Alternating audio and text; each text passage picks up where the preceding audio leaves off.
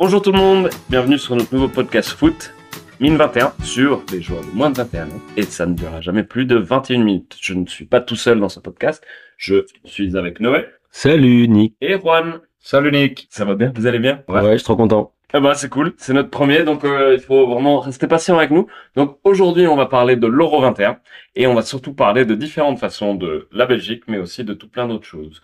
Donc sur ce, je vais d'abord te demander une question, Noé, à toi. Quelle est ton appréciation de notre Euro à la Belgique? Bah forcément il est raté, moi j'avais des grosses grosses attentes.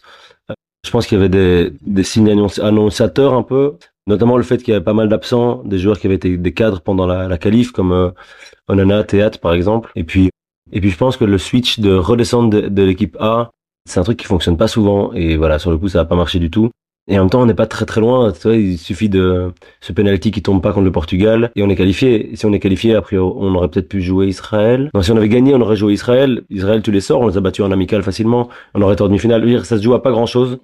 Mais au final, c'est une grosse déception. Ouais. Non, mais donc. Qui est plus à blâmer? Les joueurs? Le coach? Le, le setup? L'arbitre? Non, je, bah, je pense que, je pense que forcément c'est l'entraîneur. Dans ce cas-là, c'est, c'est, c'est lui qui, qui cristallise tout ça. Parce que c'est les choix qu'il a fait, les choix que j'ai pas très bien compris, de sortir Mandela Keita du troisième match alors qu'il avait été peut-être le meilleur joueur lors des deux premiers matchs. Puis après, bah, tu fais, tu mènes deux zéro à la mi-temps contre la Géorgie et tu fais match nul. Ça, c'est les joueurs et c'est vraiment inacceptable. Et toi, Ron, tu penses donc que c'est la faute à Mathijssen? Oui, mais c'est quelque chose qu'on voit toujours dans le foot de sélection. En fait, c'est le foot où l'entraîneur est le plus relevant. Parce qu'il n'y a pas de recrutement. Il y a, t'as les joueurs que t'as. Surtout dans le foot moins vingt et un, t'as une pool de, de joueurs qui est très réduite. Et donc, c'est là où tu vois si l'entraîneur est capable de gérer un groupe et aussi de sortir les talents de, de joueurs impliqués. Et j'avais l'impression, avec cette équipe, qu'on avait des talents, du talent avec Openda, de Ketelar, qui n'est pas sorti dans la manière où on aurait espéré. Openda n'avait pas le, le space pour jouer, il n'a pas été bien utilisé comme il a été utilisé à Lens. Donc, à mon avis, oui, c'est un gâchis, comme c'est un gâchis aussi pour la France, et comme c'est une réussite pour l'Espagne et l'Angleterre. Oui, mais donc pour, pour juste revenir vite fait sur la Belgique, est-ce qu'on a un groupe surcoté? Non, pas le groupe. Je pense qu'on a une très belle génération, mais qui, comme je disais, qui a été quand même amputée de, de son capitaine, Amadou Onana, et de Théate, qui a quand même été un joueur très important, et puis de plein d'autres joueurs, euh, Lavia par exemple, euh, qui s'est blessé. C'est-à-dire que c'est vraiment compliqué de se préparer, là, enfin voilà, d'être à ton meilleur niveau quand t'as des, des absences pareilles. Après oui, ça nous fait redescendre un peu les pieds sur terre, parce que euh, on a tendance à les, à les surstarifier, à les voir plus beaux qu'ils ne sont peut-être. Et pourtant, je trouve que dans le jeu, on a proposé pas mal de belles choses, mais, mais en fin de compte, on finit dernier du groupe. Donc à partir de là, tu ne peux que dire qu'on est moins bon que ce qu'on pensait. Mais est-ce que tu penses, Juan, par rapport à d'autres équipes qui étaient là, on avait le niveau pour pouvoir jouer la finale, par exemple? Je pense que c'est pas que la Belgique était surestimée, mais je pense que les, les concurrentes étaient sous-estimées. On parlait beaucoup de, du niveau de, des Diablotins, le fait qu'ils jouent dans le grand championnat, dans le championnat belge, qu'ils sont titulaires, qu'ils, qu'ils jouent plein de matchs. Mais quand tu regardes les noyaux de, des autres équipes, les noyaux de l'Espagne, c'est des joueurs qui, qui jouent en Liga. Il y a Gabri Veiga, qui, est, qui était sur les bancs, qui a, qui a mis, qui a mis onze goals en Liga, quatre assists. Tu regardes les noyaux de l'Angleterre, t'as Gibbs White, t'as Smith Rowe, c'est des joueurs qui jouent, qui jouent dans des grosses équipes de Premier League, qui, qui font des saisons incroyables, qui font des transferts à plusieurs millions. Et donc, on se rend pas compte, parfois, dans les, dans le championnat et dans le, dans une Euro, et oui, notre équipe peut être forte, et ça vaut pour plein, plusieurs équipes, les Portugal aussi, pour lesquels c'est aussi une déception, l'Euro. Ils visaient l'Euro et finalement ils se sont fait éliminer, un peu plus tard que la Belgique, mais t'as, t'as toujours des noyaux assez rempli à ce niveau-là, parce que c'est plus d'espoir, mais c'est entre l'espoir et les foot pro. T'es toujours en, en charnière entre les deux niveaux. Et après, c'est pas, c'est pas, je le trouve pas dramatique, parce que finalement, le foot moins vingt et un, c'est pour ça que c'est intéressant, c'est pour développer les joueurs. Et ça va leur faire apprendre un tas de choses. Avoir perdu un match deux zéro, euh, qu'ils menaient deux zéro, ça leur faire apprendre aussi quand ils arriveront en noyau. Ouais. Non, en effet. Mais, et, euh, juste dernière question. Péno ou pas péno pour toi? Je trouve, Les pénaux, les derniers pénaux, c'était pas pénaux, mais la faute ou le mouvement de débat, c'était idiotique. Il doit pas faire ça.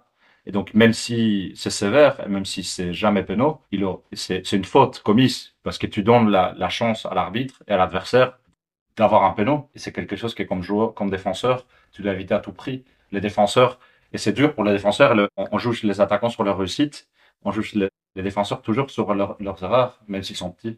Donc, c'est, c'est quelque chose qui va faire apprendre des choses à dépasser nos dépasses. Ça, c'est sûr.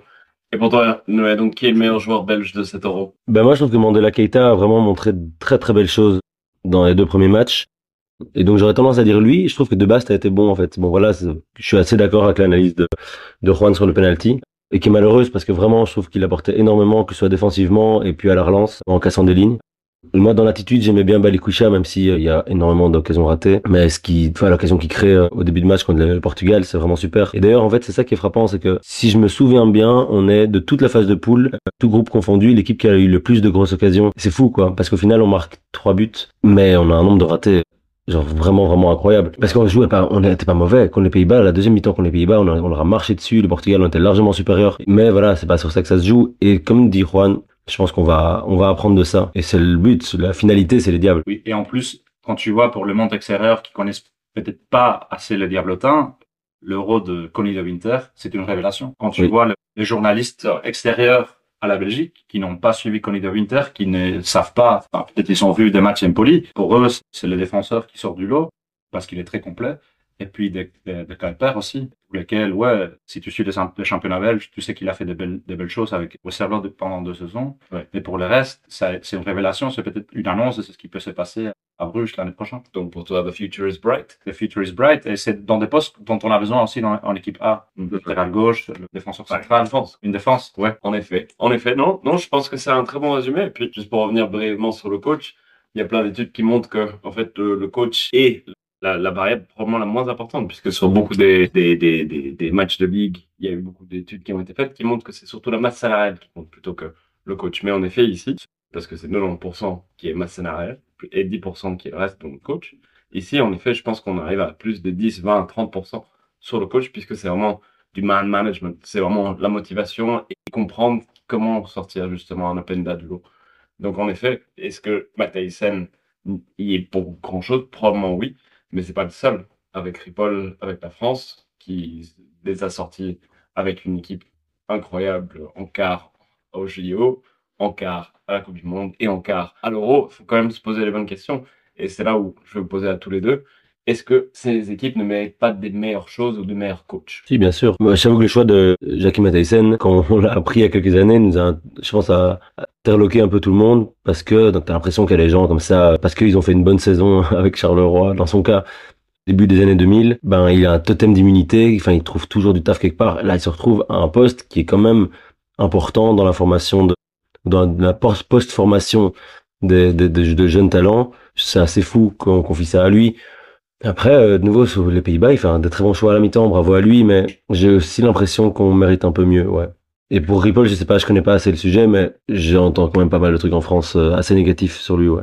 Non, c'est pas tellement sur la personne, c'est surtout sur le coaching, et, et les joueurs ne semblent pas être satisfaits par rapport à, à ce qu'il fait, mais c'est surtout comment, avec des résultats comme ça, qui en club seraient inacceptables, sont-ils acceptables pour des U vingt et un? Comme tu le dis, c'est quand même vraiment, comme vous dites tous les deux, c'est vraiment important pour leur formation, comprendre comment tu gagnes, com comprendre comment tu peux gagner ce genre de tournoi. Et, et voilà. Mais c'est, c'est, en, en fait, c'est un poste qui est sous-coté, je pense, dans la, dans le développement professionnel de coach, de prendre de, de job en équipe B, en U vingt et un.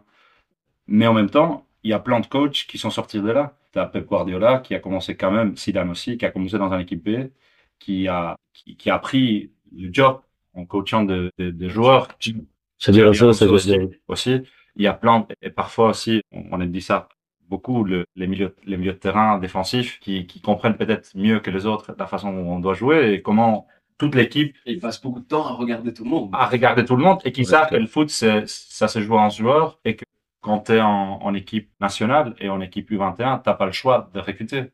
Par définition, tu ne recrutes pas. Tu gères, c'est ce qu'il y a. Quand tu es en, quand tu es en équipe U vingt et un, tu gères aussi, c'est ce qui part vers l'équipe A. Et moi, je trouve très intéressant la, les profils de, des entraîneurs et de l'Espagne et de l'Angleterre, qui vont en finale. J'allais te relancer là-dessus, puisque tu, tu, tu, ces deux équipes, comment est-ce qu'on passe d'être bouché de milieu défensif d'Everton à être Lee, de Lee Carsley, qui est le coach de l'Angleterre, qui joue si bien? Oui, c'est un peu incroyable, parce que quand on regarde son profil, on pense à lui, on pense à Thomas Gravesen, qui joue au Real Madrid. Les Juvec, on les appelait. Ouais, avec un tête d'or, un milieu défensif pur, des huit, des six. Et comme ça, il y en a plein dans le championnat aussi, dans le championnat belge. t'as Van Bommel, t'as Gerhardt, t'as Flanken, c'est pas, c'est pas les joueurs les plus stylistes. Will Steele, c'est petit niveau, Will Steele, c'est la même chose. C'est un milieu de terrain besogneux. Xabi Alonso, Ancelotti, parfois plus élégant, parfois moins élégant. Xabi avec quand même. Ouais, il y avait une certaine, une certaine classe. Tous Antonio Conte, Mikel Arteta. Donc il y a, il y a, il y a, il y a toujours, il y a toujours ces milieux de terrain défensifs qui comprennent les jeux et qui savent parfois aussi que que tu bâtis un terrain à partir, tu, tu bâtis une équipe à partir de, du milieu de terrain. C'est ce qui a été très bien fait par et Lee Carsley, qui est effectivement un milieu de terrain défensif, qui a qui a fait une, une Angleterre qui joue les meilleurs foot de cette Euro vingt vingt-et-un, qui est très fluide. On dirait la, la dérivation attaque, attaquante de, du tiki-taka, ou un peu à la de Cherby, de Brighton, où, où ça, ça bouge dans tous les sens, où, où ça joue avec six sept milieux de terrain. Il n'y a pas d'attaquant dans cette Angleterre. Tu as Anthony Gordon, qui n'est pas un vrai neuf. Tu as Morgan Gibbs-White, qui n'est pas un vrai neuf non plus, qui joue en pointe. Et puis... c'est un neuf virgule cinq. Ouais, ouais. Et puis, et puis Ramsey... Gomez, c'est des révélations. Il y a un milieu de terrain qui, qui bouge, qui bouge tout le temps. Plan de huit, plan de dix, qui, qui savent très bien lire le jeu et qui, c'était la force de cette Angleterre parce que c'est où il était le talent. Et Lee Carsley l'a vu et a dit, OK, mais s'il faut jouer avec sept milieux de terrain pour gagner le jeu, on va jouer avec sept milieux de terrain et on va leur apprendre à faire ces trucs. Et à, et à l'Espagne, c'était, c'était l'envers dans le sens que il y avait peut-être un peu moins de milieux de terrain, mais on avait trop d'attaquants aux côtés, des wingers. Et donc, Santidenia a dit, on va créer un, un équipe très solide dans la défense et on va donner la flexibilité attaquante à cette équipe de, de onze et de dix et de neuf pour les faire jouer ensemble. Et c'est, c'est quelque chose que, qui, qui a fait leur force. Et donc, une belle finale en perspective demain. Alors. Oui, tu as les deux variantes du tiki-taka. Tu as la variante attaquant, attaquante des Guardiola et la variante défensive qui est Xavi, Xavi Hernandez, mais au, au Barcelone. C'est un peu le tiki-taka, la possession pour éviter que, que l'adversaire fait des chances. Donc, ça va, ça va donner deux styles de jeu opposés, une finale dynamique et des, des talents, okay. Des vrais talents. Un petit pronostic pour demain? Moi, j'avoue que depuis que la Belgique est partie, j'ai plus regardé un match, donc j'ai vraiment rien d'intéressant à dire. Ah ouais, rien à foutre. Rien à foutre. Très bien, mais peut-être quand même un petit pronostic? Ouais, pour dire, je vais dire deux zéro Angleterre. Et moi, je dirais l'envers en tant que bon chauviniste espagnol. deux zéro Espagne et un goal de Rodri et un goal de Miranda. Ok, super. Merci à tous les deux pour ça. On va maintenant passer à la rubrique Petite Pépite de Noé. Donc aujourd'hui, tu vas nous parler de... de Joseph Nonge Boende. En fait, moi, j'aime ma passion, moi, je pense que vous le savez tous les deux, c'est les, c'est les équipes de jeunes de la Belgique. Et donc, si je les suis beaucoup. Mais je ne vais pas parler, évidemment, de joueurs comme, comme Romeo Lavia ou Onana de Bast, parce que je pars du principe qu'ils sont déjà assez connus. Donc moi, l'objectif, c'est de faire découvrir des joueurs euh, qui n'ont pas encore joué pro, en fait. Et donc c'est le cas de Joseph Nonge Boende, qui est un jeune euh, milieu de terrain, c'est un deux mille cinq, c'est une très très belle génération, on reviendra dessus euh, plus tard. Il joue à la Juventus, il était à Anderlecht, il est parti il y a deux ans euh, à la Juve, où il a gravi les échelons en U dix-huit, et cette année, il, était, il jouait avec la Primavera, donc c'est, c'est, c'est les U dix-neuf. Et c'est un joueur qui est, qui est très élégant, qui ressemble, en fait, qui est très fort comparé à Paul Pogba en Italie. Alors la comparaison est peut-être un petit peu forcée, mais c'est vrai que c'est un style de jeu assez similaire où il est très très technique, plus que parce qu'il est assez grand, il est plus technique qu'un Onana par exemple, mais il se projette très bien vers l'avant, il est fort défensivement et en fait il a à peu près tout. C'est ça qui est impressionnant chez lui. Il y a des matchs où tu te dis qu'il survole complètement et qu'il peut avoir bientôt une place avec la Juve, mais il doit un peu parfois apprendre à être plus consistant. Mais mais c'est plus consistant. C'est non, le moins irrégulier. Je pense que parfois il, il sort un peu de ses matchs. Il choisit un peu ses matchs, disons. Mais c'est normal, il est jeune, c'est un, c'est un deux mille cinq. Mais, mais il a prolongé récemment à la Juve, il a joué des matchs... C'est quand même une preuve qu'ils y croient. Absolument. Ouais, ouais, c'est un joueur dans, le quoi, dans lequel il croit vraiment. Je suis des comptes sur Twitter de supporters de la Juve qui suivent, qui suivent les écoles de jeunes. Et ils l'ont mis, ils l'ont élu deuxième meilleur joueur de la saison avec la Primavera, alors que c'est un des plus jeunes de l'équipe. Donc moi, c'est un joueur dans, le, dans, lequel, dans lequel je crois énormément. Alors, il y a une petite anecdote qui est marrante quand même.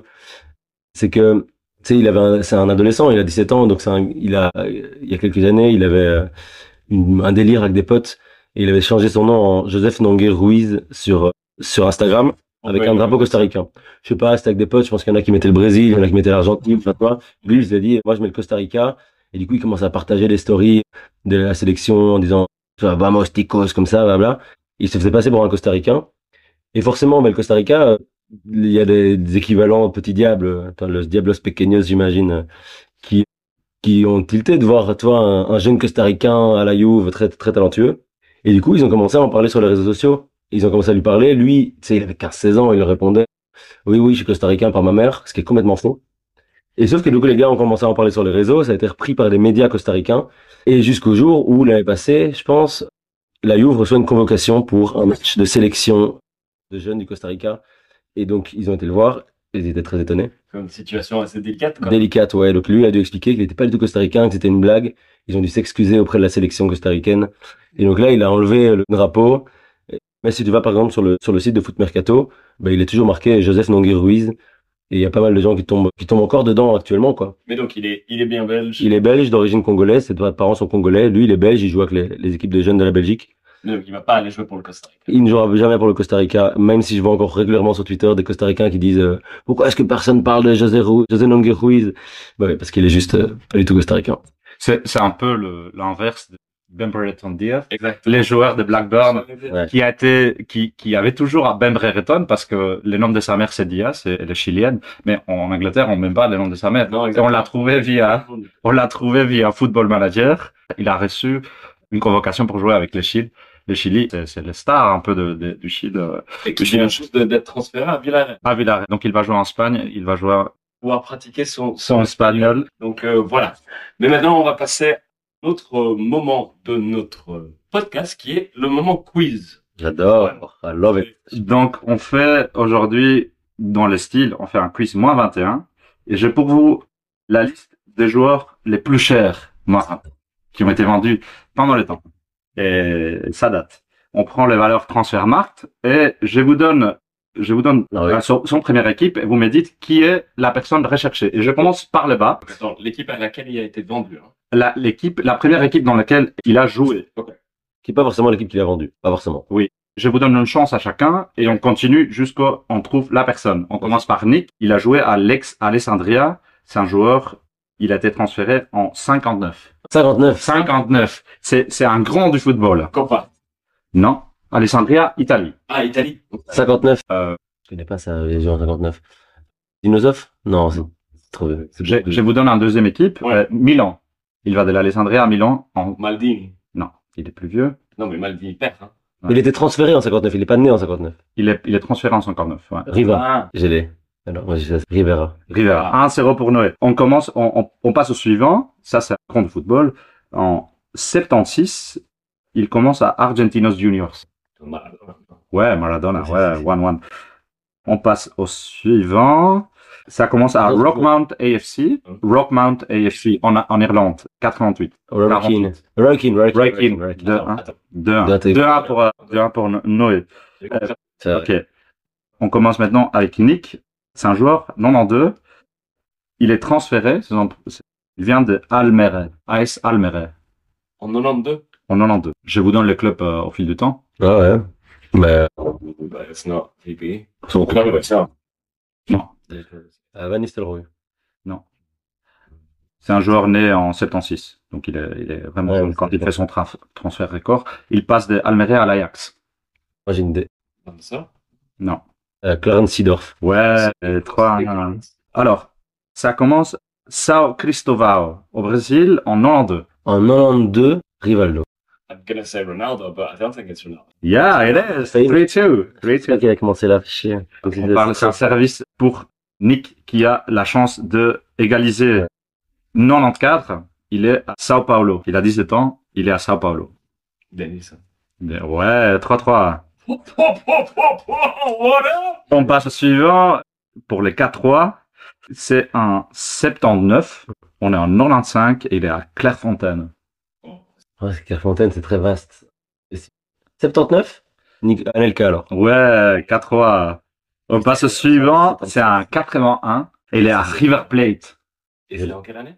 euh, quatre-vingt-dix-huit. Je l'ai. Je l'ai, c'est génial. Il a, il a quel âge en quatre-vingt-dix-huit, tu me dis? C'est un quatre-vingt-un, donc il a dix-sept ans. Et mal. Non. Javier Saviola. Oui, cinq trois. On passe au suivant. Il commence euh, Everton F C en deux mille un. Rooney. Rooney, ouais, cinq quatre. On est à cinq quatre. Les tours à Noé pour doubler le score. On parle d'un quatre-vingt-douze. En deux mille huit, il est à Sao Paulo. À Sao Paulo? Ouais. Lucas Moura. Ouais. six quatre. Suivant, tour à Nick. Il est à Santos, quatre-vingt-douze, deux mille huit. Neymar. Ouais. six cinq. On est à Évreux. Évreux. Évreux. C'est en quatre-vingt-dix-sept. On est en deux mille dix. Ok. Ah, deux mille dix. Ouais. deux mille dix. Il est quatre-vingt-dix-sept. À treize ans, il, il arrive là. Ouais. Il fait, enfin, il fait son transfert de ses premières équipes. Non. Ah oui, mais c'est pas son transfert le plus cher. Non, non, non, non. vingt-trois. Donc c'est Ousmane Dembélé. Oui.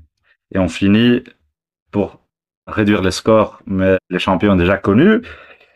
C'est en mille neuf cent quatre-vingt-dix-huit. Il joue à Bondy. Bah, bah. Ouais, bravo. six cinq, bon remis pour Noé pour ses premières quiz. moins vingt et un. Et ben, merci à tous d'avoir écouté notre premier podcast. Et à bientôt pour de nouvelles histoires sur les U vingt et un. Merci à tous.